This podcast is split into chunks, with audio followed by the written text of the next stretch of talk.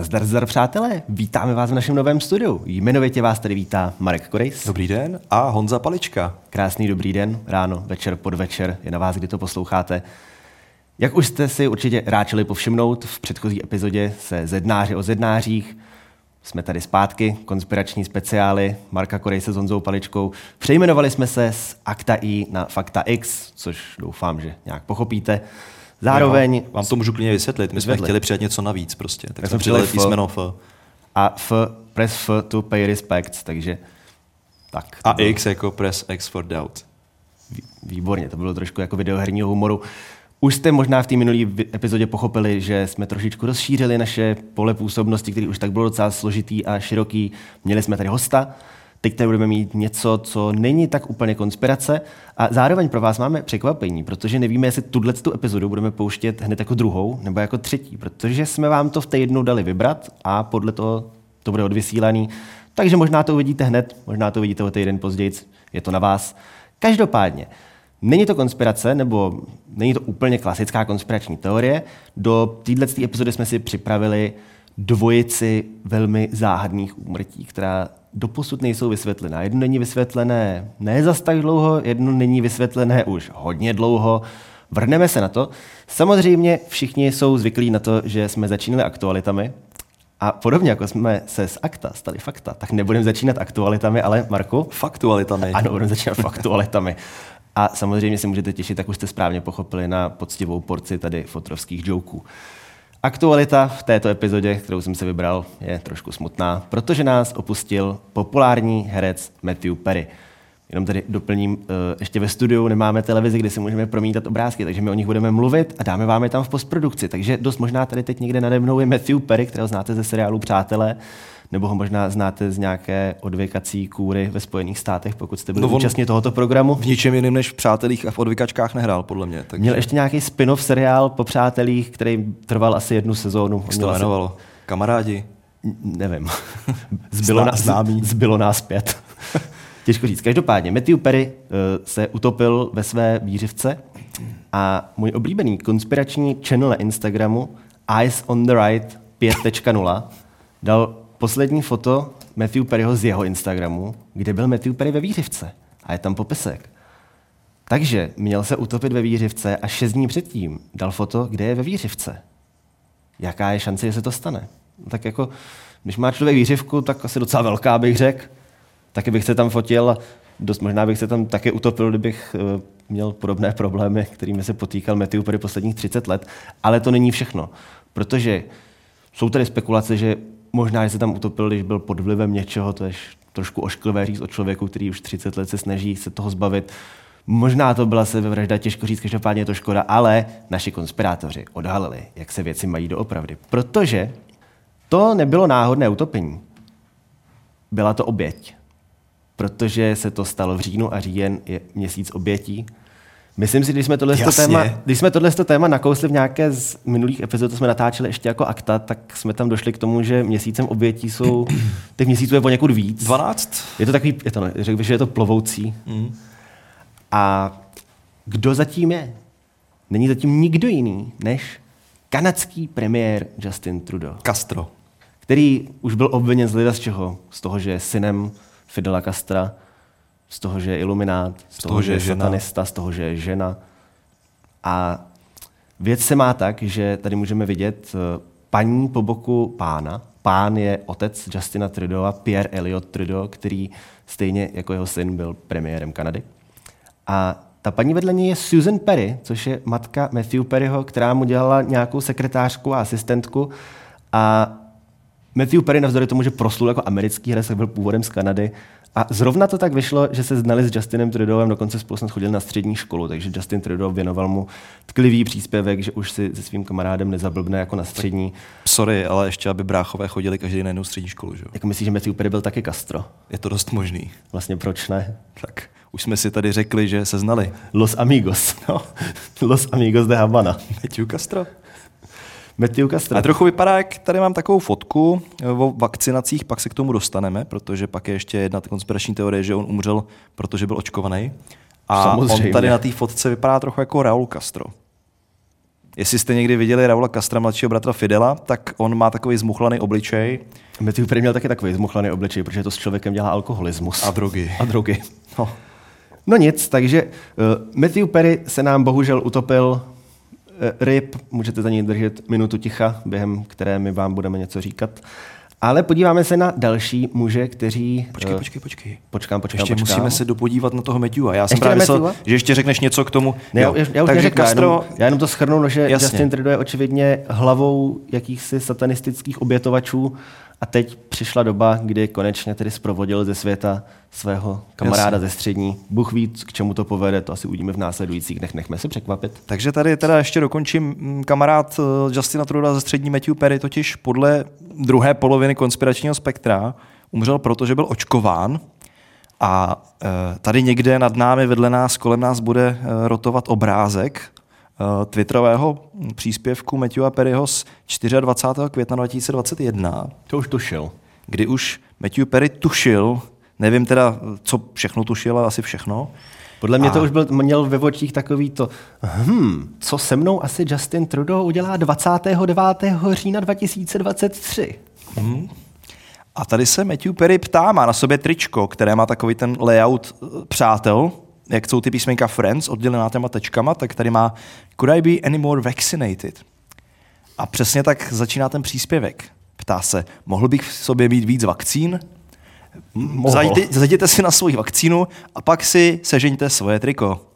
A prodává tam nějaký svoje trička, které jsou na téma teda vakcín. A má tady takovou mm, věšteckou větu, doslova. Only available for a limited time. Což se vlastně vztahuje na jeho osobu.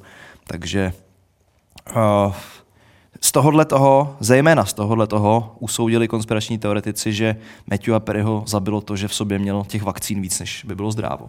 A pak tady máme ještě poslední věc, kterou si tady můžeme ukázat. A to je, jak jsme si taky už mnohokrát řekli, že různí ilumináti a Hollywood rádi ukazují, co se stane. A i smrt Matthewa Perryho byla předpovězena, protože v intru k seriálu Přátelé je, prosím pěkně, v kašně a plive vodu. Hmm. Jo, takhle. Hmm. to dává perfektní smysl. Dává perfektní smysl. Dobře. tak jdeme na ty mrtvoly Jdeme na ty mrtvoly. dat? Jsou to mrtvoly u vody, jsme to tak teoreticky to můžeme to pojmenovat mrtvoly u vody. A první touto mrtvolou je člověk, který nemá jméno. A známe ho jenom jako Summerton Man, neboli Summertonský muž.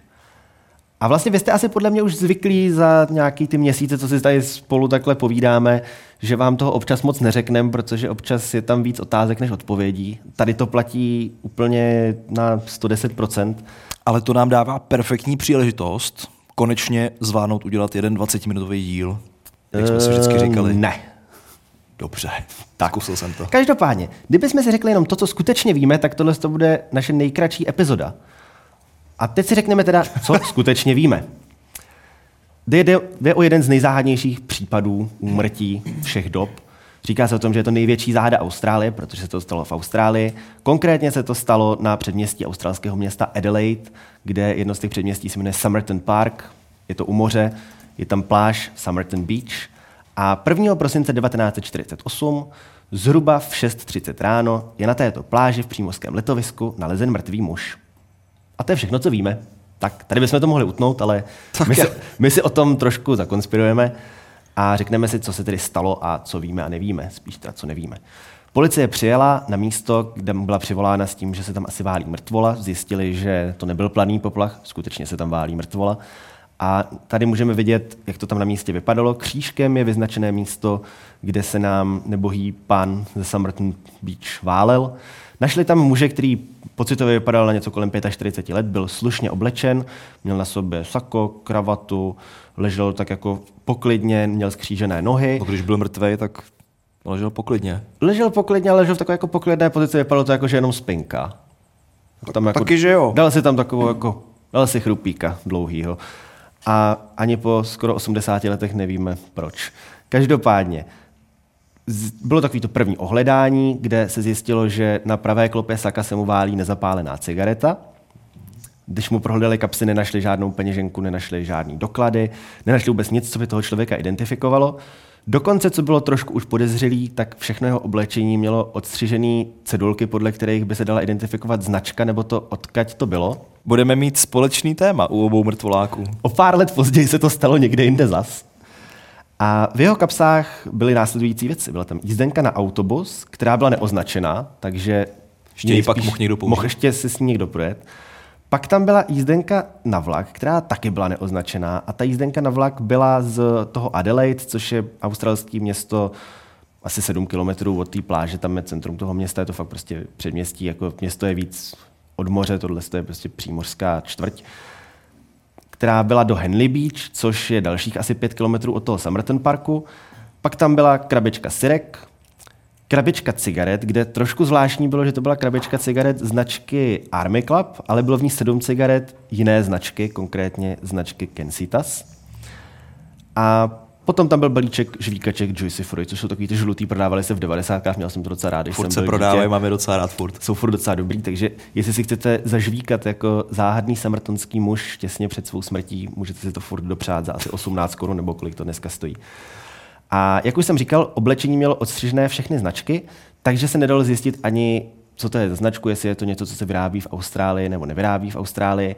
A tohle to navodilo jednu linku vyšetřování, která směřuje k tomu, že tohle se často dělalo, tahle praxe odstřihávání značek a všeho, co by mohlo identifikovat toho člověka u lidí, kteří byli špioni. Řekněme si, bylo to v roce 48, není to tak dlouho, co skončila druhá světová válka, není to tak dlouho, co naplno začne studená válka, je to trošku divný, ale nikam to nevedlo. Nastává další fáze vyšetřování, policie hledá svědky. Pár svědků se najde. Najde se člověk, který říká, že zhruba kolem půlnoci tam viděl na tomhle tom místě člověka, ale nechal to být. O půl hodiny později, což je tedy, když se teda na to podívám, tak to je, ne, dokonce dřív, dokonce dřív. V sedm večer už, v sedm večer, eh, den předtím, šel mladý pár na té promenádě pobřežní a viděli, jak se tam taky někdo válí a jak hýbe ruku, jak zvedá ruku, dává ji dolů a nepřikládali tomu pozornost, protože si mysleli, že je to prostě jenom nějaký opilec, který si tam šel tak jako trošičku vyspat z večerního tahu. O půl hodiny později šel jiný mladý pár, který tam tělo taky viděli, ale už se podle nich nehýbalo. A asi nejpodivnější je výpověď svědka, který se přihlásil policii až po 11 letech. Což je takový jako hezký, když se řeší, jako, proč je tady ta mrtvola a ty si za 11 let řekneš, hele, Jo, vlastně. vidíš to, k, to, k tomu něco mám. A tady tenhle ten člověk řekl, že šli kolem s partou tří kamarádů a viděli, jak podél těch schodů, co tam jsou na tom obrázku, jeden člověk v obleku a v kabátě nese jiného člověka v obleku a v kabátě. Ale že si taky říkali, že prostě jeden z nich přebral, takže tenhle se co snaží asi Jo. někam jako dopravit. Nechali to být. A toho druhého člověka se nikdy nepodařilo vypátrat, ani se nepodařilo zjistit, kdo to je. A v podstatě policie nemohla ani nic moc konkrétního dělat s těma s těma výpověďma, protože všichni ty lidi říkali, no, my jsme šli nahoře, on byl tam dole a my mu neviděli do obličeje, protože tam není lampa. Takže prostě Jasně. někdo se tam válo, měl na sebe oblek, zároveň to byl konec 40. let, kdy si na sebe měl oblek, Každý. když už si jako existoval, pokud si nebyl žena, měl si na sebe šaty. Takže tohle bohužel nás nikam nevedlo. Dostáváme se dál do klasického policejního postupu, tím je pitva. Eh, Pitva přinesla docela zajímavé výsledky. Ukázalo se, že ten člověk měl zemřít někdy mezi druhou a třetí hodinou ráno. Což je záhadný vzhledem k tomu, že už někdy v půl osmí podle té výpovědi těch jedněch se neměl hýbat a možná, že byl mrtvý. Ale pak hejbal rukou, že jo? A to bylo ještě předtím. Jo, ještě předtím. Ještě aha. předtím hýbal rukou v sedm, ale v 7.30 už měl tam jenom ležet. Tak mohl jenom usnout Mohl jenom být bezvědomý, jasně. Nicméně pitva pak ukázala, že ten člověk eh, byl v poměrně velmi dobré fyzické kondici, že někdy tak tři hodiny před smrtí jedl, což tohle už tam úplně nesedí, protože pokud už se Jasně. bezvládně válíš v bezvědomí v sedm, tak vzhledem k tomu, že čas úmrtí byl určen někdy kolem třetí raní, Tak si z o půlnoci asi zbývá, zbývá, ti, zbývá ti tam nějakých jako pět hodin, kde už nevypadáš na to, že by si přesně šel ještě trošičku jako zahnat hládek. Eh, Podivný bylo to, že muž měl zdeformované prsty na noze, že je měl jakože do špičky, což uh, nasvědčovalo tomu, že musel, Musel nos- lodičky. že musel nosit buď teda asi lodičky, nebo, prost, nebo taneční boty na balet, které jsou taky do špičky. Čemuž napovídalo i to, že měl nebývale vypracované lítkové svaly, což je taky něco, co máš v zásadě, pokud jsi třeba profesionální tanečník. Tanečník nějaký. Ale zároveň na sobě žádný takový boty neměl. Měl na sobě klasické polobotky, takže tohle to trošku nesedělo. Jeho ruce prý byly velmi dobře upravené, manikúru měly jemné, takže to vypadalo, že rozhodně se neživil manuální prací. V žaludku měl zbytek teda toho posledního jídla, což byl nějaký takový ten britský masový koláč, takový ten pie, prostě zapeče, zapeče, zapečený maso v těstíčku. A uh, patolog se pozastavil nad tím, že muž má asi trojnásobně zvětšenou slinivku, přičemž e, ty výsledky různých biochemických vyšetření neodhalily jako nic, co by mělo způsobit tenhle ten stav. Mm-hmm. A další podivnost, na kterou se patolog ve své zprávě pozastavil, bylo to, že nalezl poškození mozku a žaludku, které odpovídalo otravě, ale v těle nebyl přítomen jediný známý toxin. Tak se mohla stát dřív ta otrava? Ono to, když, když zemřeš, tak to nemá jako jak se metabolizovat. Aha. To nejde. No a nemohlo, právě, myslím, jako jestli se mu to nestalo někdy v minulosti, toxin už se odplavil. Tohle, bylo jako bezpro, tohle byly bezprostřední následky. Jo, takhle. Takže všechno vypadalo jako, že byl otráven, ale jo. nebyl, jako, nebyl, nebyl otráven, jako nebyl zjistitelný čím. A vzhledem k tomu, že policie, ať už výslechem svědků, nebo tou pitvou, nebo jakýmkoliv pokusem o identifikaci nedošla vůbec k ničemu, tak se v Austrálii poprvé v historii australské kriminalistiky uchýlili k tomu, že to tělo nechali nabalzamovat a dali si ho prostě do lednice, kdyby jako později to nějak šlo. Protože nevěděli všeho všude nic. Takže máme tady mrtvolu, u který nikdo neví, kdo to je, nikdo neví, proč zemřel. A tohle je teprve začátek toho, jak moc bizarní tenhle ten případ je. Protože šest týdnů se nic nedělo a po šesti týdnech 14. ledna se ozvali zaměstnanci úschovny zavazadel na nádraží v Adelaide s tím, že tam našli hnědý kufr. A jeden ten zaměstnanec se rozpomenul, že vlastně pán, který odpovídal popisu, přišel na to nádraží 30. listopadu, takže den předtím, než byla nalezená ta mrtvola, zakoupil si lístek, pak na ten vlak nešel a místo toho, aby šel na ten vlak, tak šel se svým kufrem do úschovny zavazadel, dal si tam ten kufr a odešel. V kufru policie našla, máme tady policisty, jak odevírají kufr, našla kostkovaný župan, boty, které velikostí odpovídaly, spodní prádlo, nabroušený nůž a nůžky, šroubovák, šablonu, která se používá na nákladních lodích pro označování nákladu, bizarní, Dobře. štěteček, který se používá na vymalovávání té šablony. A to, že to patřilo mrtvému, potvrdili otisky na kufru a taky ten fakt, že v tom kufru ještě další předmět, tak tam byla voskovaná nit, která se v, Amer- v Americe, v Austrálii vůbec neprodává, prodává se jenom v Británii a ten muž měl tou nití vyspravený oděv. Takže no. začalo se uvažovat o tom, že by to možná nemusel být Australan, že by to mohl být Brit. Opět se dostáváme k tomu, hm, co kdyby to byl nějaký špion, ale i to oblečení v kufru, stejně jako to, co měl na sobě, mělo utržený všechny značky, až na pár výjimek.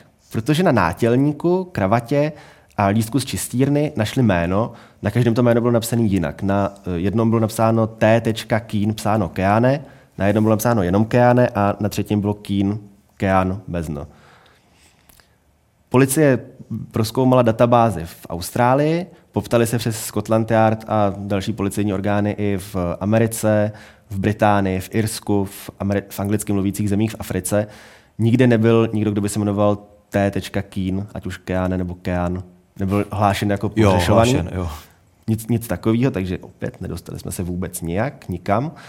Zaměřovali se na tu Anglii i proto, že ty cigarety, které mu našli v kabátě, tak byly, kraběčka byla britská, nebo anglick, z Anglie, obsah cigár byly skotský, nit byla z Británie. A potom, když začali uh, kriminalisti zkoumat kabát, který ten muž měl na sobě, tak přišli na to, že ten kabát je s jistotou vyrobený v Americe a nikde jinde než v Americe se neprodával. Takže to nasvědčovalo tomu, že buď ten člověk musel být v Americe a koupit se ho tam, nebo se k němu musel dostat přes někoho, kdo se ho v té Americe koupil, protože v té době asi neexistoval takový ty second handy jako výběr, výběrový textil z USA. Ale opět nedostali jsme se vůbec nikam. A dokonce i doptání na to, jestli nějaký člověk, který odpovídá tomu popisu, není pohřešovaný, nevedlo nikam, protože když se dostali k někomu, kdo rámce odpovídal a potom si vyžádali, všechno to trvalo díl, protože nebyl internet a dostala se jim asi jako poštou nebo v nějakým telegramem, Jasně. se jim dostala fotka, tak zjistili, že ten člověk prostě není, není. Jako, že hmm. to vůbec neodpovídá. Pátrání po tom, co se vyptali zaměstnanců toho vlakového nádraží přišlo s tím, že ten muž musel do Adelaide přijet nočním vlakem, tam přijeli dva, jeden byl z Melbourne a druhý ze Sydney, nelze úplně říct, který to byl. Koupil si ten lístek do Henley Beach, což je opět někde trošku jinde, ale nejel tam. A pak si koupil jízdenku na autobus v tom nádraží do Glengark, což je jiný, jiná čtvrť hned vedle toho Somerton Parku, mm-hmm. ale nebyla to ta jízdenka, kterou u něj našli. Takže ji asi někde vyhodil a tohle to byla nějaká jiná, kterou nepoužil. Záhada je taky ta, že ty boty, které měl na sebe, které nebyly taneční boty, tak vypadaly, že jsou buď úplně nový, a nebo že si je musel fakt jako bezprostředně předtím nechat fakt vyčistit, vyleštit. Mm-hmm. Nebyly na nich ani voděrky od písku, navzdory tomu, že ten člověk byl na pláži, kde ten písek byl, neměl ani písek za lemem té boty, což nevím, jestli jsi někdy šel na pláži v botech, tak dostane se to tam všude prvním krokem. Tak. A i to, že eh, ten člověk ležel na zádech, úplně jako fakt, jako kdyby si prostě lehnul na kavalec a usnul, Zároveň si myslel, že byl otrávený, tak jako, když jsi otrávený, tak většinou máš nějaký křeče nebo podobně, nebo se třeba pozvrací, že tenhle ten tam prostě jen tak jako byl, fakt, jako, kdyby si lehnul. Takže se začalo spekulovat o tom, že tam ho nejspíš někdo přinesl, což by odpovídalo té verzi toho mladého páru. Ale, jak už jsem říkal, nedostali jsme se k tomu, aby se to zjistilo. Takhle to vypadá jako poměrně standardní nevyřešený případ, kterých, řekněme si asi na rovinu, že ve 40. letech, kdy nebyly moderní technologie, nebyl internet, nebylo nic, asi nebylo úplně málo. Kor, kor po válce, tam si myslím, že lidi jako různě byli roztroušený, takový, jako, že si nějaký voják jako prostě řekl, že no tak když už jsem tady, tak jako doma to bylo docela naprat, tak si vymyslím jiný jméno a budu, budu, budu, budu, budu prostě tady, takže zjevně to bylo docela složitý. A Průlom nastal až v létě dalšího roku, kdy se vyšetřovatelé opět rozhodli, že znova si projdou to oblečení, který měl ten člověk na sobě a zjistili, že v kapse kalhot měl zevnitř všitou ještě jako tajnou kapsečku, který si na první pohled nevšiml, že to bylo fakt, do, fakt dobře udělaný. Mm-hmm. A když rozpárali ten šéf, tak tam bylo ještě jako tajná kapsa, ve který našli stočený kus papírku. I Co na něm bylo? Rozevřeli kus papírku a bylo na něm toto. Byl tam nápis takovým podivným fontem a bylo tam napsáno Tamám šut. A Tamám šut, pokud jste to nevěděli, tak samozřejmě v perštině znamená ukončeno. Samozřejmě předpokládáme, že nás různí orientalisté sledují, takže není to pro ně překvapivá informace. Eh, jak se tam vzala ta perština, tak ono Tamám šut, eh, jak zjistili vyšetřovatelé, je poslední slova z sbírky básní jménem Rubaját, kterou napsal jistý perský básník asi z 10. nebo 11. století jménem Omar Khayyam. A je to sbírka básní, která pojednává o tom, že člověk by měl žít naplno a nelitovat toho, až jeho život skončí, což si během těch desítek let týhle záhady lidi interpretovali, takže to možná mohla být sebevražda mm-hmm. a že ten člověk měl u sebe, že to bylo takové jako poslední jako vzkaz. Takový jako vzkaz, že jako... ukončeno. Přečet jsem si básničky o smrti, tak si umřít tady na pláži, je to takový romantický. Co s tím? Začal se zkoumat tady tenhle ten kus papírku a papírek eh, se ukázalo, že pochází teda z konkrétně vzácné edice té sbírky básní Rubaját, Aha. kterých nebylo moc. Jakože to bylo vyloženě vystřižený z nějaký. Bylo to vytržený z poslední stránky, na který, na, na který je napsaný prostě jenom tohle. Jo. Hmm. To je jako konec, že tam je. Takže eh, je docela dobrý, že to prostě není kniha, který by vyšlo desítky tisíc kusů, nebyl to žádný asi očividně bestseller, ještě nějaká edice, která byla fakt jakože pár stovek. Tak si policie řekla, tak pokusíme se najít tu knihu. Začali pátrat po knize a asi byli velmi překvapení, že po pár dnech přišel na stanici muž, který přinesl knihu. Tu přesně, tu jednu. S tou vytrženou zadní stránkou. Tak si říkali, kde jste to vzal? A prej, no, já jsem to jako 1. prosince našel na sedadle svého auta. Auto parkovalo asi pět minut pěšky od té pláže, kde byla nalezená ta mrtvola a říkal, že tam prostě v té době jako si to auto nezavírali. Jo, to tam někdo prostě a někdo položil. to tam prostě položil. A že tomu nevěnoval pozornost, že si řekl, že měl poměrně běžný auto, tak si říkal, asi si někdo splet, myslel si, že je toho odložil si tam knížku, jako co já s tím, tak jsem si to nechal. Byla to skutečně ta kniha, shodoval se ten papír, eh, to když tam přiloží, to vytržení, to ano. vytržení. A kromě toho, že tam teda chyběla poslední strana, tak tam byly ještě dvě věci, které naopak přebývaly. A to byly vpisky, kde jedna z těch vpisek uh, bylo velmi podivných pět řádek naprosto nahodilých písmen, což tady taky si můžeme ukázat. A všichni se domnívali, že to je nějaká šifra, nebo prostě kódovan, nebo nějaký kód. A potom tam bylo telefonní číslo. Nejprve se zaměříme tady na tu šifru. Pokud patříte mezi amatérské luštice šifer, můžete si zkusit vyluštit tuto šifru. Pokud se vám to povede, gratulujeme, jste první od roku 1948, komu se to povedlo. Každopádně nepovedlo se to ani policejním, ani vojenským kryptografům, nepovedlo se to ani amatérům. Všichni se teda shodují na tom, že to rozhodně nejsou nahodilý písmena, který jenom prostě si, jako- jak my si tady, když jsme si zkoušeli mikrofony, říkali 1, 2, 4, 8, 13, takže tohle není takový, jako že prostě, no, A, X, Q, B, A, F. Ještě má to strukturu nějakou. Že to má nějakou jako strukturu, ale nepodařilo se do dneška zjistit, jakou. Mm-hmm. A že v tom očividně něco je, ale zjevně k tomu musí být nějaký klíč, který se neobjevil, takže e, těžko říct. A v, takže opět vede nás to k tomu závěru, že to asi mohl být nějaký špion, který prostě měl tady tu knížku, napsal si tam tajný kód, knížku si odložil, nebo respektive měl tu knihu u sebe, někdo ho zabil, mm-hmm. pohodili knížku do auta s tím, že prostě ta odjede někam do, někam do háje, už ji nebudeme muset řešit, Bůh ví, kdy to někdo najde, tohle z toho si tady položíme na pláž, máme vyřešeno. Nicméně, když se zaměříme na to, co v Adelaide jde tak jako zhruba špionovat, tak možnosti jsou, poměr... Klokani, možnosti typu- jsou poměrně kusé. Kromě klokanů a dalších mnoha pozoruhodných australských tvorů, jako třeba kusu liščí, znáš kusu liščí? Já jsem slyšel kus lišky nejdřív, tak nevím. No tohle je takový vačnatec. Tak to netuším. A králíci tam ještě nebyli přemnoženi, ne, tehdy? Ještě ne, byl tam jenom kusu liščí a vombat, který mezi Vombat. mimochodem vombat je jediný tvor, který kadí bobky ve tvaru krychle. Praktické. Tak to je ale fascinující fakt. fascinující fakt o zvířatech, to jsem, vidíte, jak, jak říkám, rozšiřujeme obzory tady toho, co si tady můžeme, o čem se tady můžeme povídat. Australští tvorové vypadají rostomile, většina z nich se vás snaží zabít, pozor na ně. Kusuliščí, ale přejdeme zpátky k šifře a k tomu, co tam šlo špionovat. V zásadě v okolí byly dvě věci. Jedno z toho byla vojenská základna, která byla anglo-australská, ale v zásadě taková jako ničím nezajímavá, prostě jedna, jedna z mnoha vojenských posádek, co tam byly. A potom tam bylo taky uranový důl. Ale jak se říká v Cimmermanech důl, to je taková díra v zemi. A tady to byla taky taková díra v zemi. Nesloužilo to k k něčemu konkrétnímu, byl tam prostě uranový důl a nepodlíhal žádnému, jako nebyl v nějaký vojenský zóně nic. A nemohl takže- on si tam třeba líznout něčeho a pak se mu zvětšil mozek a slinivka. Hele, je to, je to, je to možný. Každopádně jako k stopám radioaktivity se ještě dostanu, máme tam připravený. Ale až později. No a celkově, prostě, když se zaměříme na tu špionskou linku, ještě která se nepodařila teda nikdy prosadit, tak jak jsem říkal, po válce se těch špionů taky různě potulovalo hodně. Už začínal tady vřít ta studená válka, konflikt mezi Západem a Sovětským svazem. Možný je všechno. Eh, Pracovalo se s teorií, že to byl teda zahraniční špion, ať už americký nebo britský, nebo naopak, že to byl australský špion, který byl nějak dekonspirován a mm-hmm. tak se ho rozhodli teda jeho vlastní odstranit, což pokud tak bylo, tak se jim to zjevně povedlo. Ale nevíme. A teď teda, jak jsem říkal, kromě šifry, která zůstává nevyřešena, tam bylo i telefonní číslo. A telefonní číslo vedlo ještě blíž než auto, ve kterém byla naložená kniha, vedlo doslova o dva bloky vedle. A jeho majitelkou byla jistá Jessica Ellen Thompson, o které se tedy v zásadě mluví jako o Joe Thompson, protože se nechávala říkat Joe. Joe Thompson byla zdravotní sestra a policie nejprve přišla jenom s tou knížkou zeptat se, prosím vás, není tohle to vaše?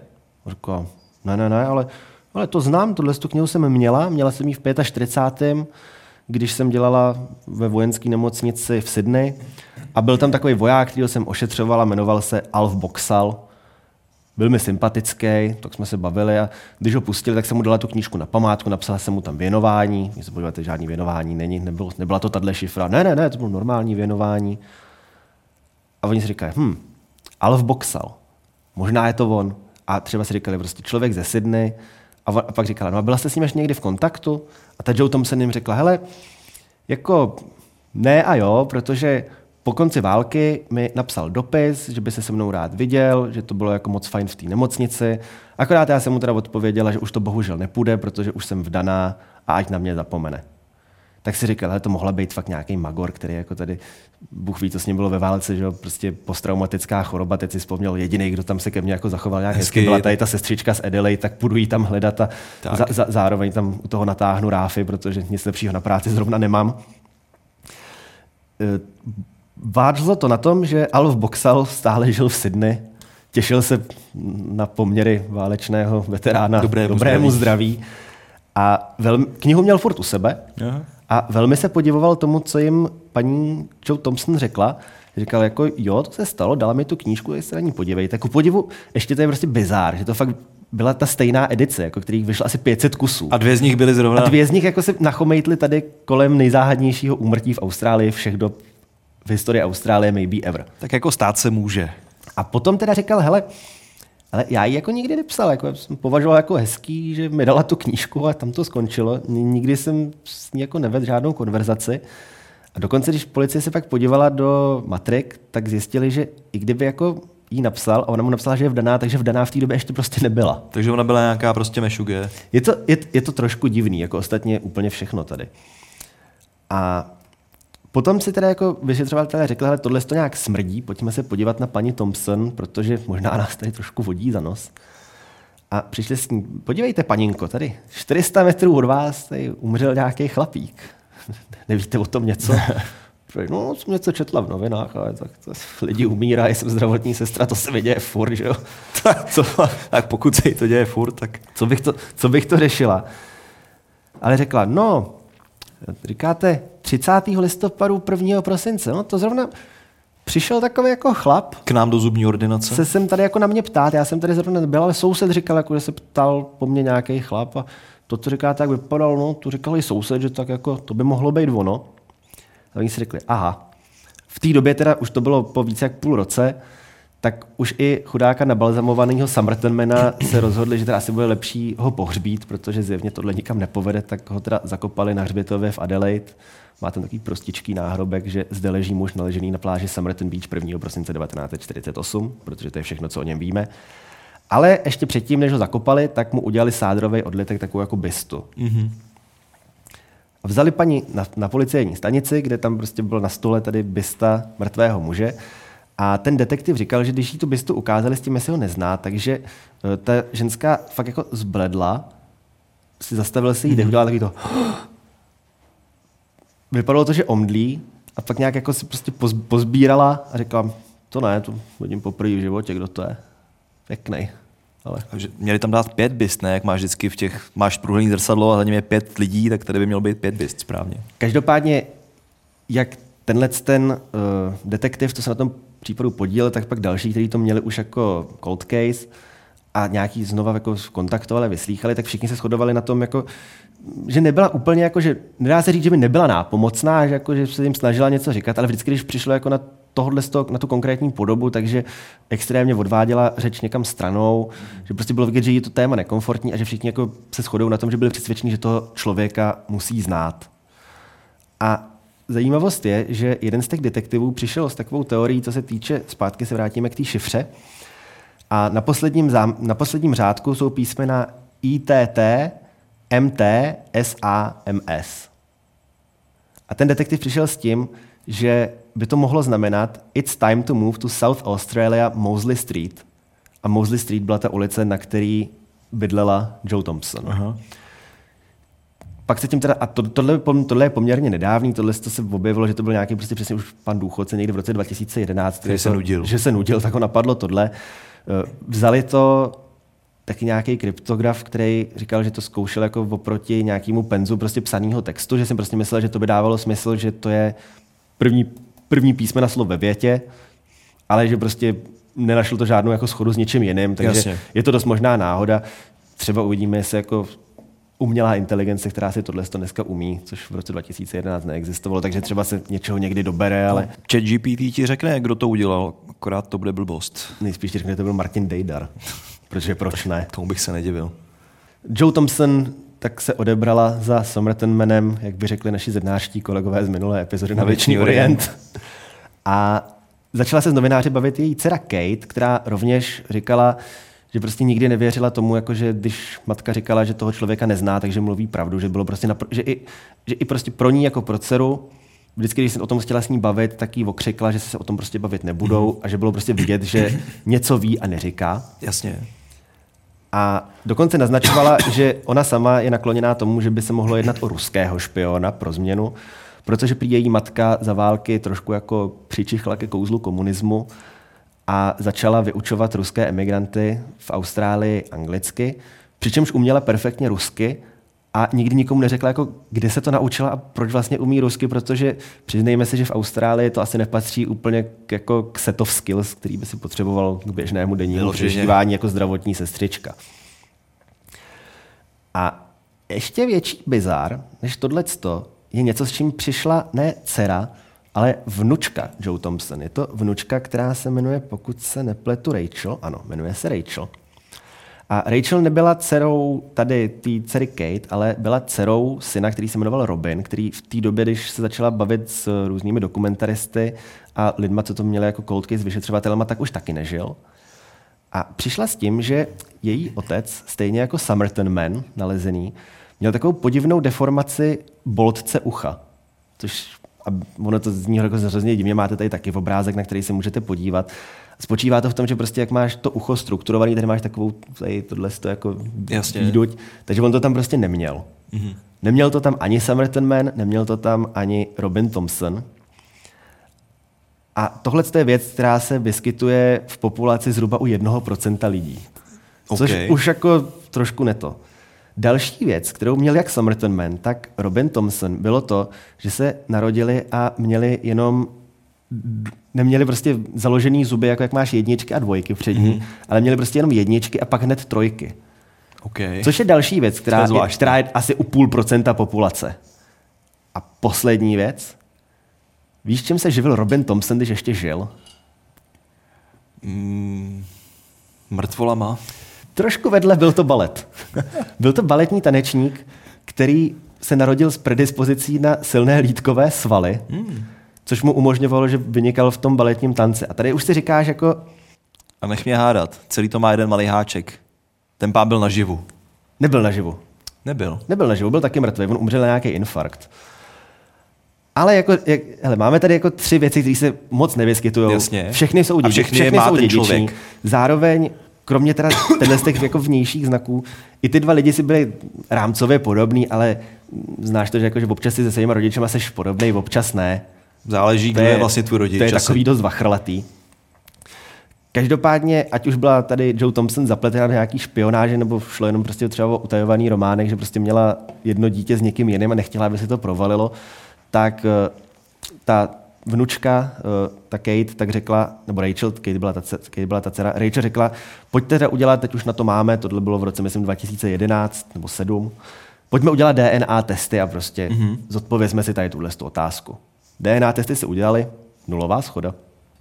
Tak to zamrzí. Naopak se, naopak se ukázalo, že přes tu otcovskou linii, tak uh, tato, což byla dcera toho Robina, tak že si její DNA shodovalo v otcovské linii s rodičema toho oficiálního manžela Joe Thompson, takže mm-hmm. i ten Robin musel být zákonitě jeho synem.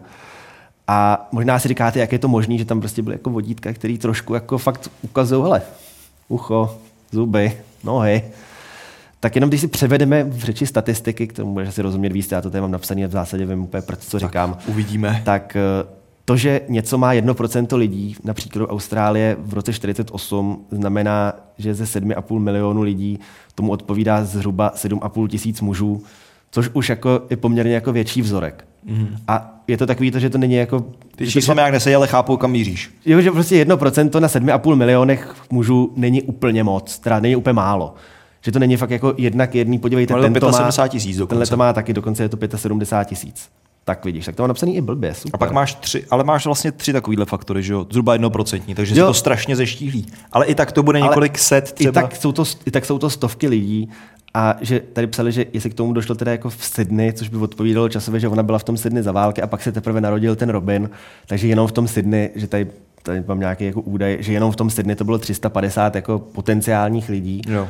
Kdyby to bylo jenom přes jednu generaci, přičemž tyhle ty věci se ti můžou objevit v ob generaci. Jo. Občas se ti stane třeba jako, že máš rodiče bělochy, A rodiče jako bělochy, a ty se narodíš jako černoch, protože prababička byla černoška, během toho se to tak jako zbělovalo, zbělovalo a teď se tam ten gen znova projevil. Stává se to, takže nedostali jsme se nikam. A těch identifikací toho, jako že si už říkali, to bude určitě tenhle, proběhlo v mi- minulosti mnoho. Bylo tady, že novináři si to úplně v první zprávě, těžko teda říct, jak na to přišli, to jsem nikdy nenašel, ale napsali, že by to měl být nezvěstný E.C. Johnson. E.C. Johnson asi po šesti dnech přišel na policejní stanici s tím, že není ani mrtvý, ani nezvěstný, takže bohužel tento nebyl. Pak se objevil, že na policii přišel jakýsi místní alkoholik a bezdomovec, který tvrdil, že 14. Eh, listopadu byl v baru, kdy k němu přišel člověk, který odpovídal popisu a oblečení toho Summertonmana, Aha. kupoval mu pití a říkal mu, že je válečný veterán, který se jmenuje Samuelson. A trošku to stojí a padá na tom, že ani v Austrálii, ani v Americe žádný jako Samuelson, který by odpovídal tomu popisu, nebyl mezi vojáky. Mm-hmm. Takže bohužel... Tam mě trošku i jako na tom hapruje to, že člověk, který se snaží skrýt svou identitu, by Chodí koupil random a říká, a řekl, hele, já Samuelson. jsem tady ten pan Samuelson. Co t- já jsem Samuelson, kdo seš ty? Já jsem ožralý. ale, ale, ale dík, zaplatil jste mi to vy. Pane Samuelsone. Pane Samuelsone. Samuelson to taky nebyl, mě tady, tady trošku utek text, takže se omlouvám, tady trošku to vyplnil takovou slovní vatou. Samuelsona už tady máme, jdeme dál. Přišla parta tří přátel s tím, že to je jejich ztracený kolega, který se jmenoval Robert Walsh. Robert Walsh byl ale o 20 let starší a pracoval jako dřevorubec, což úplně neodpovídá tomu, že ruce nalezené... Ten má spíš ty předloktí, ne? Ruce, naleze, ruce nalezené mrtvoly svědčilo o tom, že nevykonává manuální práce a dřevorubectví je poměrně jako hodně manuální práce, co si budeme říkat. Třeba to mohl být manažer dřevorubců. Nebyl to on. A takovýchto veselých identifikací, že někdo přišel s tím, že to je určitě tenhle ten, bylo mezi lety 18, 1948 a 1953 250, než je policie přestala evidovat. Protože už je to nebavilo. Protože už je to nebavilo, zjistili, že to nikam nevede. Poměrně slibně se tvářila v roce 2011 teorie s tím, že by to mohlo být někdo s iniciálemi HC Reynolds. Protože se, a to, ne, to teda jako nebylo policistům, ale nějakým dokumentaristům, ozvala Australanka z Adelaide s tím, že vyklízela pozůstalost po jejím otci, který zemřel a našla tam vojenskou identifikační kartičku pro cizince z americké armády, na které bylo HC Reynolds mm-hmm. a byla tam fotka člověka, který skutečně jako byl hodně podobný té mrtvole. Jo. Dokonce, když se koukali, tak uh, měl i nějaký mateřský znamínko na tváři, který bylo plus minus fot- fotografie z roku raz, dva, ale... A měl ho i mrtvolák tady. A měl ho i mrtvolák. Takže se začalo pátrat po HC Reynoldsovi. Uh, bylo to ta identifikace, kterou vydala americká armáda pro cizince v roce 1918 na samém sklonku první světové války. Bylo tam teda jméno HC Reynolds a bylo tam, že je mu 18 let a je Brit. 18 let. 18 let plus minus v roce 18 by odpovídalo tomu, že ten 40. člověk byl z domělých 45, tak by mu bylo asi 48, give or take, tam jako těžko říct. Začal se hledat HC Reynolds. HC Reynolds se skutečně našel, takhle byl v americké armádě, byl tam rekrutovaný a byl teda Australan, který se jmenoval Horace Charles Reynolds to, že byl Austrálien, by vysvětloval i toho Brita, protože američani moc jako neevidovali to, že Austrálie vlastně jako není Británie. Že tak to jenom... bylo to společenství Austrálie tehdy, že jo, ještě to nebylo Přesně, jako... nezávislý, tuším, nebo už jo? To bylo až později. Později. Bylo až, ono, t- mělo, to, mělo to jako status nějakého domíny a že to prostě bylo jako víc nezávislejší, než bylo v britských koloních normální, ale ale my se tady o tom bavíme, takže o tom víme všeho, všude prd a nějaký americký seržant, který vypisoval ty kartičky, si myslím, jako, taky prd. že ten si o tom myslel svoje a prostě britáci zasraný, tak Přesně. tady máš kartičku, vypadni, prosím tě, jdi za nás někam umřít, to tady Uncle sam tě chce, ať padneš tady, nevím, kde zrovna budeš bojovat. Ale uh, Horáce Charles Reynolds to zjevně nebyl, protože se ozval jeho příbuzní s tím, že zemřel v roce 53 mm-hmm. v mhm. Tasmánii, kam se pak přestěhoval, takže bohužel můžeme si odškrtnout dalšího člověka který pokud teda neměl za koníčka, že během pěti let umřel dvakrát, tak opravdu Zvláštní koníček. Nebyl Summertonmanem. To tělo bylo pohřbené a furt teda se tam je v Adelaide na městském hřbitově, kde až před dvěma lety, v roce 2021, bylo teda svoleno k té exhumaci. Proběhly ty testy s tou vnučkou Joe Thompson, kde se nic nezjistilo. A potom tedy nebylo žádná konkrétně, jako by se to porovnávalo s něčím, ale takový ty, jak jsou genetický genealogové, ano. co se stavují prostě jenom rodokmeny na základě toho, že ty máš DNA, tady se to prostě shoduje o 15 generací s tímhle, tak se to různě snaží propojovat. Tak se k tomu dostali a přišli s teorií, teda zatím poslední, to bylo v roce 2002, loni přišli teda jakože bylo velký, bylo, když se podíváte, zdáte si Summerton Man, tak z roku 2022 najdete spoustu článků, kde je jakože Greatest Mystery of Australia Solved. A přišli s tím, že to je kdo si jménem Charles, nebo někdy je uváděn jako Karl Webb. Tento Karl Webb, nebo Charles Webb se měl narodit v roce 1905 v Melbourne, což taky plus minus sedí. Následně se měl nějak vypařit a formálně mu nikdy nebyl vystaven úmrtní list. Mm-hmm. Což je by mohlo být. Přišli na, to, přišli na to přesně tak, že asi o osm generací zpátky tam byla jako schoda na úrovni bratranců přes koleno, takže by to bylo jako, že syn bratrance. OK. Předstírám, že ti rozumím. Já tomu taky moc nerozumím, buď v pohodě. Prostě nebyla to jako přímá schoda, jako že hele, tady máme někoho, kdo je jeho přímý jako potomek, třeba na, vnuk, ale máme tady, máme tady někoho, kde je prostě částečná schoda v tom, že v době krále Jindřicha někde. Ně, ně, někdy před mnoha, mnoha lety to byl bratranec jeho předka. Jasně. Pak tedy začali pátrat po osudech Karla Weba, zjistili, že se oženil v Dorothy, s Dorothy Robertsonovou, ze kterou měl ten uh, svatbu v 46. V roce 47 měl odejít neznámo kam a ona pak zžádala o rozvod čistě jenom prostě s tím, že zmizel a je zmizelej. Mm-hmm. Takže soud se znal, že to asi poměrně pádný důvod a formálně je rozvedl. A uh, ona se pak, ona žili v Melbourne, ona se pak přestěhovala v roce 47 po tom rozvodu do města, který je kus od Adelaide, takže tady tyhle se domnívají, že to bylo vlastně podobně, jako se spekulovalo v tom případě T. Joe Thompson, že prostě ten člověk se jako vzpomněl na někoho a šel jí tam hledat a zároveň u toho podivně umřel.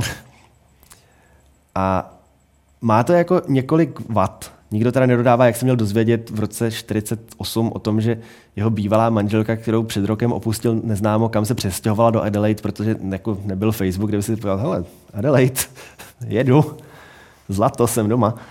A Uh, trošku to padá na tom, že třeba u Karla Veva neexistuje žádná fotografie toho, jak ten člověk vypadal. Aha. Protože to byl, byl to chudý dělník, zároveň byl to elektrikář, takže opět to nesedí trošku do toho, jako, že elektrikář taky dělá rukama. rukama. Že by měl pěstěný úplně jako prsty nebo tak to. Jo. A uh, Karl Webb se svou ženou Doroty během krátkého svazku manželského uh, nepočali žádné děti. Doroty je taky mrtvá už se nemáme to, koho zeptat. Nemáme se úplně koho zeptat, nemáme s kým udělat ten reálný jako test DNA na úrovni jako schody, jako jste jeho vnuk, ano, ne. Ale s tím přesunem do Adelaide, jako to by mohl vyřešit i v analogové době. Mohl se zeptat nějakých společných známých, že jo? Nebo Jenom, Kdyby byl zmizelý, i tak se můžeš zeptat, Jasně, jsi někým kontaktu. Ale furt se ti to blbě řeší po 70 letech. To je ono. U 40 letých lidí, protože to by ten společný zájem bylo 110. Jako přál bych jim to, ale... Mohli mít nějaký mladší společný známý se jako bavili s teenagerama. Pět, pětiletý, že, pak jim bylo že, že, že, by, že by elektrikář Karl Webb přišel s kšiltovkou, kšiltem dozadu a skateboardem. Hello. Melbourne, how do you do, fellow teenagers? School, children, school children. Nicméně tohle je taková, jako není to úplně poslední, protože uh, přišla ještě po tom zveřejnění minulý rok, letos přišla další identifikace, která přišla, přinesla si vlastního Karla. Tentokrát to není Webb, ale Karl Joseph Halban který se měl původně živit jako kloboučník, potom měl vstoupit, byl to teda Brit, potom se měl vstoupit k britskému námořnictvu a nakonec se skutečně stal vojenským špionem. A tuhle tu teorii podporuje to, že eh, z těch vlasů, který odebrali ty jako exhumovaný mrtvole, tak analýza ukázala, že v těch vlasech jsou eh, nějaký stopový rezidua stroncia 90, Což není úplně látka Což prospěšná není dětem prospěšná ani lidem. dětem a zdraví obecně. A je to látka, které nepřijdeš eh, do kontaktu jinak, než když jsi na nějakém místě, kde třeba probíhají testy atomových bomb. A onen Karl Webb se pohyboval jenom v Austrálii. Nejsou žádné zprávy o tom, že by kdykoliv Austrálii opustil, a v Austrálii nic takového nebylo. V té době, určitě. V té době. Takže jako pokud v rámci toho svého uh, roku, kdy zmizel a kdy teda bylo nalezeno něco, co by mohl být on, neodcestoval, nekouknul se někde, jak někde u Alama tam uh, Robert Oppenheimer odpaluje svůj opus magnum, tak jako nemělo se mu jak dostat do vlasů Stroncium 90, ale u Karla Josefa Halbana, tak jeho bratranec pracoval v testovacím nukleárním středisku v Británii a ten bratranec, nebo respektive jeho potomci pak potvrdili, že tady tenhle ten bratranec se tam měl vyskytnout někdy jako v minulosti taky, takže by to trošku sedělo na to. Mm-hmm. Ale opět nevíme nic. Takže abych, abych to schrnul, než tě pustím k tvému příběhu, který bude mít velmi podobnou strukturu. Od roku 1948 máme drahého zesnulého a nevíme o něm vůbec nic. To Ale je pěkný. tam spousta podivností, protože u většiny náhodně nalezených mrtvol i dneska se můžete podívat, že občas v novinách je taková jako nevzhledná fotka jako někoho, kdo se tváří asi takhle. A je tam policie pátrá s identifikací neznámého bezdomovce nalezeného v kontejneru na papír poblíž bytového domu Holečkova. Ale tyhle ty lidi u sebe pak už teda nemají většinou šifrované zprávy, vzácnou perskou knihu, ani telefonní kontakt na někoho, kdo bydlí vedle a přesílá, nezná. mají u sebe, nebo mají většinou u sebe přesně březňáka a toluen. Tak. Inu, Teď- pokud, samozřejmě, pokud víte, nebo pokud si myslíte, že víte, kdo je Summerton Man, neváhejte nám napsat. Přesně, my si tu odměnu rádi. Je to nějaká odměna? Hele, ta Já myslím, morální. že už minimálně nějaká čestná plaketa bude. Já mysl, minimálně taky. Minimálně myslím, že eh, tady jako druhému znovuzrození našeho podcastu by velmi prospělo, kdyby, Kdyby jsme to vyřešili. Ve druhé nebo možná třetí epizodě, podle toho, kde to budeme vysílat, jako přišli na to, kdo to ve skutečnosti byl. Takže se snažte. Jako pokud nám chcete pomoct a něco víte, nenechávejte si to pro sebe. A ty si, Marku, pro sebe nenechávej Nenechám si pro sebe druhého mrtvoláka, ale ještě ty jsi mi teď připomněl s tím Stronciem 90. Myslím si, že jedna z našich dalších epizod by se mohla týkat právě jaderných výbuchů a obecně experimentů s jádrem. To už jsme jednou Já měli nevím, jestli, jestli, no ale jako, že bychom to stáhli na mm, jedno, je- lidský příběh jednotlivých lidí, který si prošli nějakou gigantickou radiací. Napadá mě totiž třeba Ďáblovo jádro, jestli znáš příběh, Demon Core a Louis Slotin, což byl mladý americký vědec, nebo myslím kanadský, který udělal takovou chybičku při experimentu, že se toho, toho Demon Core eh, omylem dotknul. Eh, Nezemřel pak v roce 1948 na pláži v Austrálii. Zemřel, myslím, asi o pět let později, ale Škoda. zemřel asi týden po tom, co se toho dotknul. Celkem předvídatelně, protože dostal dávku, která by dokázala živit, nevím, půl, Hodně, hodně věcí, hodně dlouho. půl Ameriky, nevím, nějak dlouho. Tak, pojďme teda Koho tam druhému. máš ty? Mám tady mrtvoláka eh, z časů poměrně nedávných. Mám tady teda fotky, já jsem si je vytisk, tak já jako u Václava Moravce budu ukazovat, Ukazuj, pak já si to se- tam Já jsem se naklíčujem. nevytisk, protože nemám tiskárnu. Já taky ne, já jsem si vytisk tady, ale, Takže pokud by cenou za odhalení identity Summertonmana Byla tiskárna. byla tiskárna, velmi to ocením. ale ne Hewlett Packard. A ne Hewlett To Packard, jsme si říkali tam, tam je to kdysi. špatný. Hewlett Packard ne. Takže tady mám velmi nízko rozlišenou fotografii, jedinou posmrtnou fotografii muže. Pan Plešoun. Já ho No, pojmenuji nějaký já ho vlásky. pojmenuji pan Plešoun. Nějaký vlásky teda pan Plešon měl, pozor. No to já taky, ale už to není žádná sláva. Tak on to měl ještě horší. K tomu se dostaneme. V roce 2009, což není zas tak dávno, dobře, už to je docela dávno, ale Je to, ale je to později než 1948. o něco. Konkrétně 16. června se na pobřeží v irském Sligu na pláži Rosses Point uh, objevilo tělo neznámého muže. Je to tento muž. A tím v podstatě to, co o něm víme, můžeme uzavřít, ale rozebereme si to podrobněji. Při volání policisté Tady, i- tady i víme jméno, nebo teda něco, co připomíná jméno. jméno mu dali. Jméno mu dali vyšetřovatelé. My nevíme, že se tak jmenuje. To jméno je Peter Bergman. To jméno totiž zaznělo, k tomu se taky dostanu, zaznělo zřejmě z úst toho muže, ale to jméno na 99,9% není jeho skutečným jménem. Takže na pláži Rossis Point objevili tělo neznámého muže. Při volání policisté to tělo ohledali a došli k závěru, že se jedná o člověka ve věku cirka mezi 50 a 65 lety, což je taková univerzální škatulka pro lidi, kteří Vypadají takhle. jsou trošku sešlí, vrásčitý, šediví, nemají moc vlasů a, a tak. Během následující rekonstrukce toho, co se dělo v uplynulých dnech, eh, irští policisté zvládli zjistit, že ten neboštík se v posledních několika dnech zdržoval v místním hotelu Sligo City Hotel, kdy recepčnímu při check-inu dne 12. června, tedy čtyři dny předtím, udal silným německým přízvukem, ale pozor, to je svědectví toho recepčního, takže pokud jsi Ir, máš z přízvuky nějakou zkušenost, ale as- zase obecnou, jo. Silný německý přízvuk by taky mohl znamenat rakouský přízvuk, nebo by to mohlo znamenat švýcarský přízvuk, belgický, nebo jakýkoliv, přesně. Nebo, nebo pro člověka, který mluví slem Oj, what's your name, mate? Hmm. Tak je asi jako silný přízvuk cokoliv. Cokoliv. Takže jako zúžili jsme si to na polovinu Evropy, řekněme, jo, ty, co aspoň jsou v nějakým kontaktu s Němčinou. Tak tím nějakým Nějakým... Poznal bys třeba lotyšský přízvuk? od německého asi, jo? Já vůbec nevím, jaký je lotyšský přízvuk. Nějaký ne, ale vím, jaký je německý. To já taky, ale možná je to stejný. Jako, na, to, na to tady narážím. A jako, No, je pravda, že ve 40. letech to bylo chvíli stejný, že jo? Německo a Lotyšsko. řek, řekně, řekněme, že recepční v hotýlku na severu Irska asi jaký nebude úplně lingvista. Lumen. Lumen. Obecně. No, prostě německým přízvukem. Petr, Petr Zaznělo. Bergman. No. A jako svou adresu tady ten Peter Bergman uvedl uh, rakouskou Vídeň. Uvedl tam nějakou adresu, kterou jsem se ani nezapsal, protože to nemá smysl zapisovat. Je to nesmyslná změť písmen, která začíná tuším na A.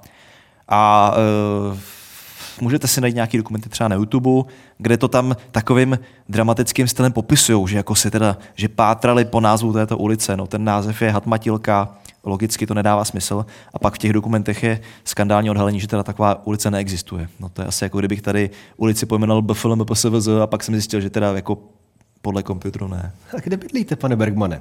Stardenburg Handelbergstraße. Přesně. Mm, dobře, děkuji. Gregor Bre-. Takže problém je, že ty údaje, všechny údaje, které o sobě uh, údajný Peter Bergman uvedl, tak jsou smyšlené. Peter Bergman se choval během svého pobytu čtyřdenního ve Slajgu poněkud metodicky, podivně až paranoidně. Tady mám zase uh, takovou koláž fotografií z bezpečnostních kamer, kde tedy byl Peter Bergman zachycen a protože to byl rok 2009, tak ty kamery mají rozlišení asi tak 3P, takže Zároveň jsou fotografie z kamer, takže tenhle ten tvůj to- případ je o něco jako... Máš si tam o něco víc čeho chytit, byť je ti to úplně k prdu, než v tom mém. O něco víc ve smyslu je tady pixelovaný šedivý panáček s brailema. Hmm. Super, dobře, v tom případě ano. Vypadá, že má rukavice bílý, asi zednář. Asi je zednář. Každopádně uh, vysvětlím tu metodičnost jeho chování. Své osobní předměty, veškeré osobní předměty, podle kterých by ho někdo mohl identifikovat, si uložil do růžového plastového sáčku. Jeden den byl vidět, jak z toho hotelu vychází s tím sáčkem v ruce a vrací se už bez sáčku. Takže někde, Někde to zlikvidoval, pohodil. někde to pohodil, možná do cizího auta taky, těžko říct. A druhý den své návštěvy ve Slajgu si v místním obchodě pořídil osm poštovních známek a takový ty propriety pro mezinárodní leteckou poštu. Musíš Jo, mít na to nějaký... avion, takový ty no, no, no, samolepky, ty no. nálepky. Ale detektivové nikdy nezjistili, kam a pokud eh, byly ty dopisy odeslány. Takže měl ten záměr a to je všechno, co víme. Nemůžeme jako říct. ten můj měl jízdenku na vlak, jízdenku na autobus. A nepoužil to. A nepoužil to. No. A když jsme si říkali v epizodě o Richie Edwardsovi, o tom kytaristovi Manic Street Hmm. Preachers, že údajně měl eh, jet přes ten most, že jo, který Jo, jo. odděluje vlastně Wales a, a Anglii a potom jsme zjistili, že oni jenom přečetli špatně tu účtenku a že to nebylo ve dvě ráno, ale ve dvě odpoledne. Hmm. Mm. Takže jako asi tak. Uh, den před svojí smrtí tenhle ten tajemný Peter Bergman využil služeb místního taxikáře a požádal ho, aby ho zavezl, uh, cituji, taxikáře na nejtižší pláž ve městě. Údajně proto, aby si tam zaplaval. A skutečně se našlo několik svědků potom, kteří tady mrtvoláka viděli na pláži Rossis Point Beach živého ještě krátce před půlnocí. Plavajícího. Prej ne, prej seděl na pláži a Jo. hejbal se. Hmm. No.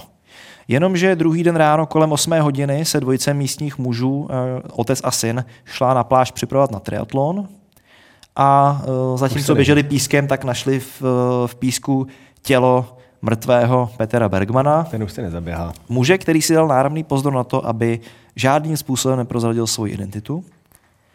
A tam je přesně to, co si ty uváděl u Somertonmana. Hmm. Při ohledání mrtvoly zjistili, že všechny identifikační znaky oblečení, to znamená cedulky a další věci, byly odstřiženy a zkrátka nešlo je nalézt.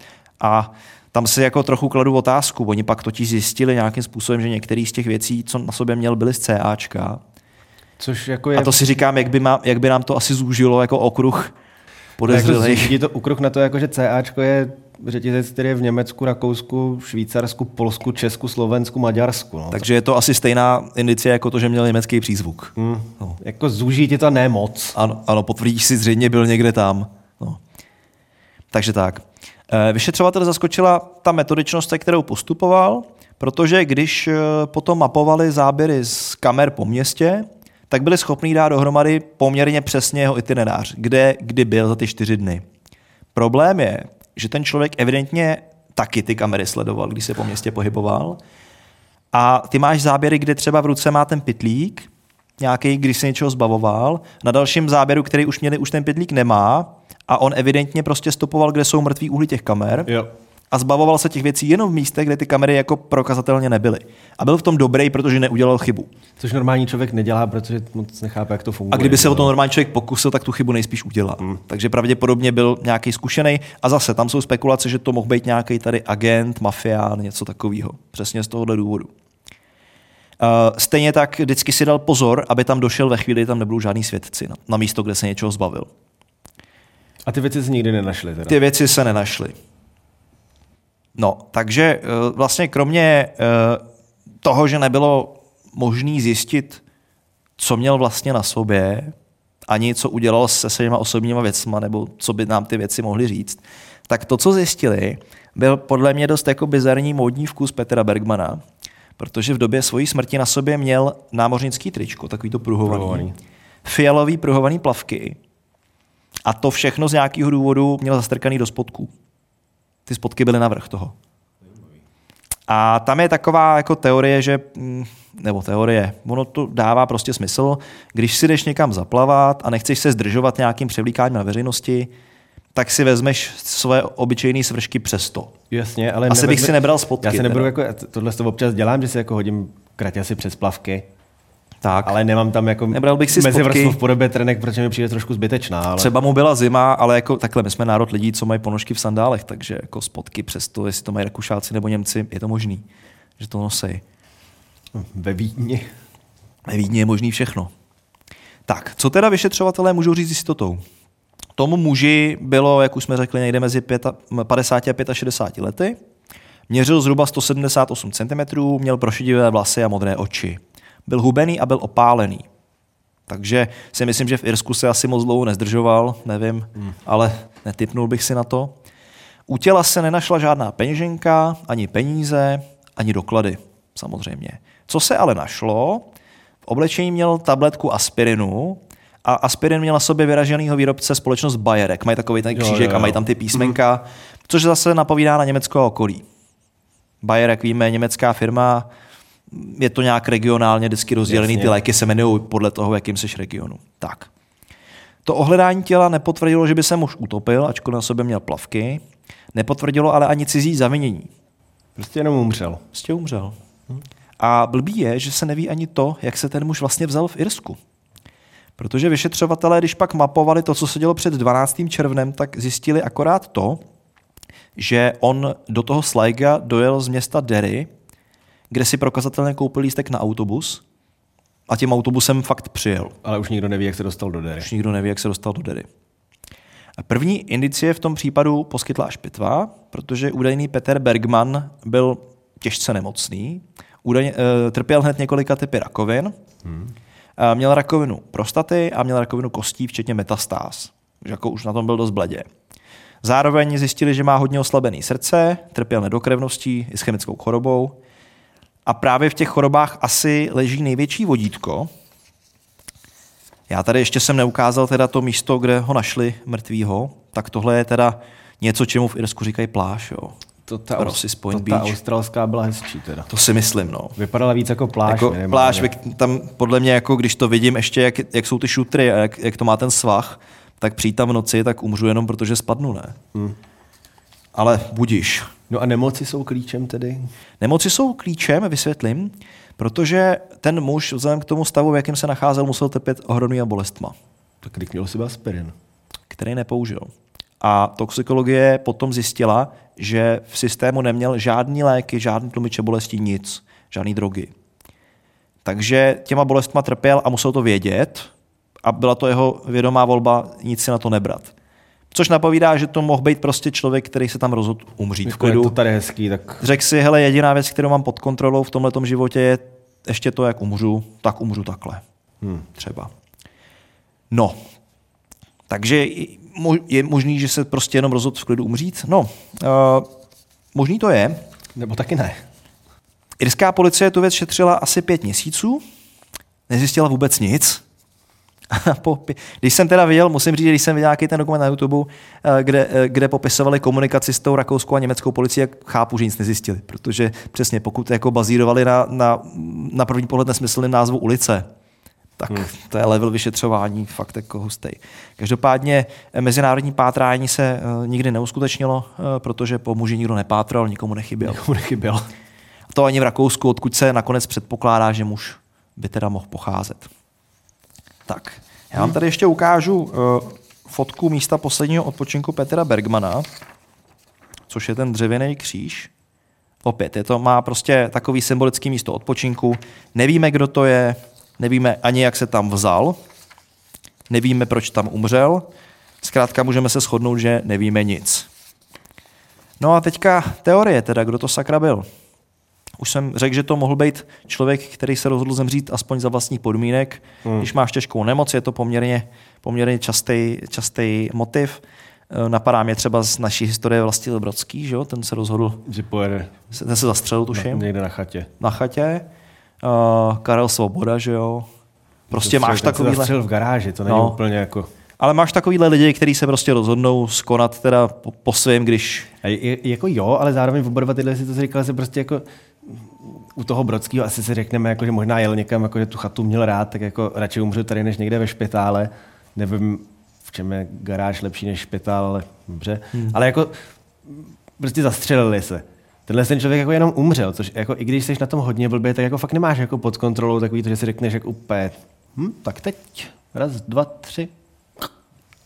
No, tady, tady že, se... že, jako, že jsi říkal, že jsi byl jako vážně nemocný, že jako asi by to byl někdo, kdo by prostě jako, kdyby nezemřel záhadně tady, tak asi zemře o něco méně záhadně někde jinde, poměrně záhy. Ale jakože mohl si vybrat to místo, ale furt jako nemáš pod kontrolou to, jako, že si řekneš, ale to vypadá, dneska by to Dneska šlo, to asi- tak, si asi- tady, tak si tady natáhnu a To je právě problém, přesně. zítra se fízlové pobaví. Týhle, týhle teorie neodpovídá to, že oni nenašli v jeho těle nic, čím by se třeba otrávil, čím by to ukončil. Nebo kdyby se jako uškrtil, oběsil něco. Přesně, prostě, nenašli známky žádný jako strangulační rýhy. Prostě jenom umřel. Prostě umřel. A neví se, jestli byl tak nebo tak. Spekuluje se, že, nebo takhle, když jsem si pak projížděl sociální sítě a tak, kde to lidi řešejí, tak se spekuluje, že ta situace byla tak vysilující a to, jak e, říkali, že má nemocný srdce, že zkrátka ten stres neunesl a mohl prostě vypnout takhle. A- Ale to si myslím, že asi by doktoři teda dokázali potom říct, že se stalo. Bohužel bylo to v roce 2009, což jako není tak dávno, ale Není je to tak dávno. dávno na to, aby jsme mohli stejně jako u Matthew Perryho říct, že ho prostě vypnul Bill Gates přes grafen ve vakcíně. Nebo přes tiskárnu Hewlett Packard. přes tiskárnu Hewlett Packard. Ale to je právě to fascinující. Je to poměrně nedávno, moderní technologie už byly. Tady vidíš, že oni byli schopni sestavit přesně, kudy se pohyboval jenom z městských kamer, kterých tehdy nebylo zdaleka tolik, kolik jich je dneska. Ale to je všechno, není tam žádný nepomůže, vodítko. No. Druhá teorie teda, která je stejná jako u Somertomemena, že to byl pracovník tajné služby nebo někdo na ten způsob. Tomu by napovídali odstřížené cedulky a obecně to, že uvedl všude falešnou identitu, která teda byla eh, evidentně falešná. Jo. Na druhou stranu to mohl i v teorii číslo jedna, eh, že prostě jenom chtěl umřít v klidu, aby ho nikdo nerušil, aby se ho nikdo nesnažil zachraňovat. Teorie číslo tři, že to je hledaný zločinec, to znamená nějaký příslušník mafie nebo někdo, kdo měl velký dluhy, někdo hmm. takovej. A zase společný jmenovací znaky, který už jsme si teďka řekli. No a pak jsem našel teda dvě, dvě teorie, myslím, že to bylo na Redditu, které mi přišly tak blbý, že je tady chci zmínit. Jedna je, že to byla mimozemská bytost, čemuž by údajně na, na, nasvědčoval tvar hlavy Byl to taky takový šedivák. z té fotky, takový šedivák. Tam bych jenom teda chtěl zmínit takový drobný nepříjemný fakt, že když někdo umře a to tělo je studený, tak vypadá takhle. No. Povolí se ti svaly, nevypadáš už úplně tak jako zaživa, že jo? Takže šedivák asi to, navíc šedivej byl. Hmm. A uh, pro tuhle tu teorii nevím, jestli můžu říct opora, to je asi silný slovo, ale je právě to, že ho jako nikdo nehledal. Tak pokud ho nikdo na planetě Zemi nehledá, třeba je z jiné Na planety. plejádách asi zrovna si poříkají, kde je. A pak je teorie, která zase souvisí s Rakouskem a Německem. To mám teda jako teorie číslo 1488, protože to tam říkali v, na Redditu, že by to mohl být potomek nacistického pohlavára. Jako protože je Němec. Protože, protože uvedl jméno Peter Bergman a je z Německa. To je takový hezky stereotypní. Super. Takže asi takhle kvalitní to je. No, eh, plavky jsme probrali, proč teda asi měl, je to takový VTF moment, proč měl teda spotky přes plavky. Ale eh, obecně, když jsem si tak nějak nad tím sám přemýšlel, anebo jsem i hledal nějaký konsenzus teda zvláštních lidí z Redditu a jinde, tak se shodovali, že nejpravděpodobnější verze je zkrátka, že to prostě byl ta verze jedna, že to byl nějaký nemocný člověk, hmm. který uh, evidentně už uh, odmítal léčbu, chtěl umřít nějak po svým a možná ta jako šílenost té situace vedla k tomu, že to prostě, skutečně umřel, že to prostě nedal a skutečně umřel. No. Já teda by the way, já jsem to tam ani nezařazoval, tak když jsem se koukal na nějaký jako taky na Redditu jako na Summerton tak tam taky jako někdo tam psal jako měl jsem z toho silný pocit, že ten člověk si to jako prostě jenom vymýšlí, aby byl zajímavý, že to ani nemyslel vážně, protože mi přijde, že něco takového vážně ani nejde, ale už jsme se tady opakovaně ukázali, že ty lidi tě dokážou překvapit. Ale čím? Že Summerton Man taky, že ho nikdo nehledá, protože se ještě nestratil.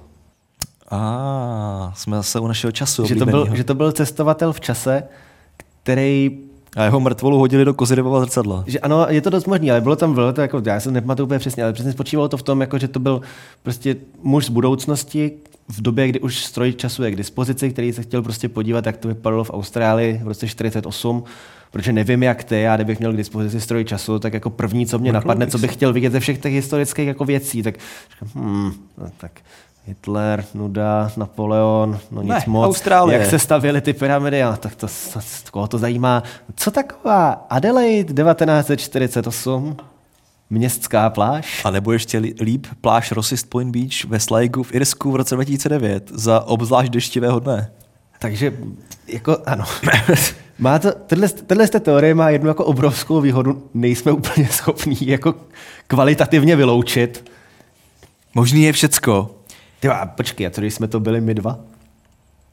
Vy, Já protože, jsem ještě jsme, jsme si to tady řekli, já bych šel Teď do Adelaide, ty, alibi, ty, ty bys šel na Rossis Beach. A nemohli bychom si to prohodit? Až mě, do... až mě bude 45 a tobě až bude 50 až 65, tak ještě lidem zamotáme hlavu. To jo teda. Musíme do té doby nechat vymazat, mi, musíme do té doby vymazat tohle. To se mi nelíbí, to budu tak, tak dvěma typama rakovin, tyjo, a budu mít zvětšený srdce, nebo Já co? budu mít zvětšenou slinivku, trojnásobně. Fuh, to je hodně asi. No nic, asi skončíme tuhle epizodu, dojdeme si odpárat cedulky ze Saka. A mm, najdeme si nějaký přímý spoje do Irska a, a do Austrálie. Austrálie. Ty to budeš mít aspoň levný, to bude tam lítá Ryanair. Tak jo, děkujeme vám za pozornost. Děkujeme, že jste to s náma vydrželi takhle dlouho, zase krásných 20 minut asi třikrát. A budeme se těšit u další epizody na viděnou, naslyšenou a na konspirovanou.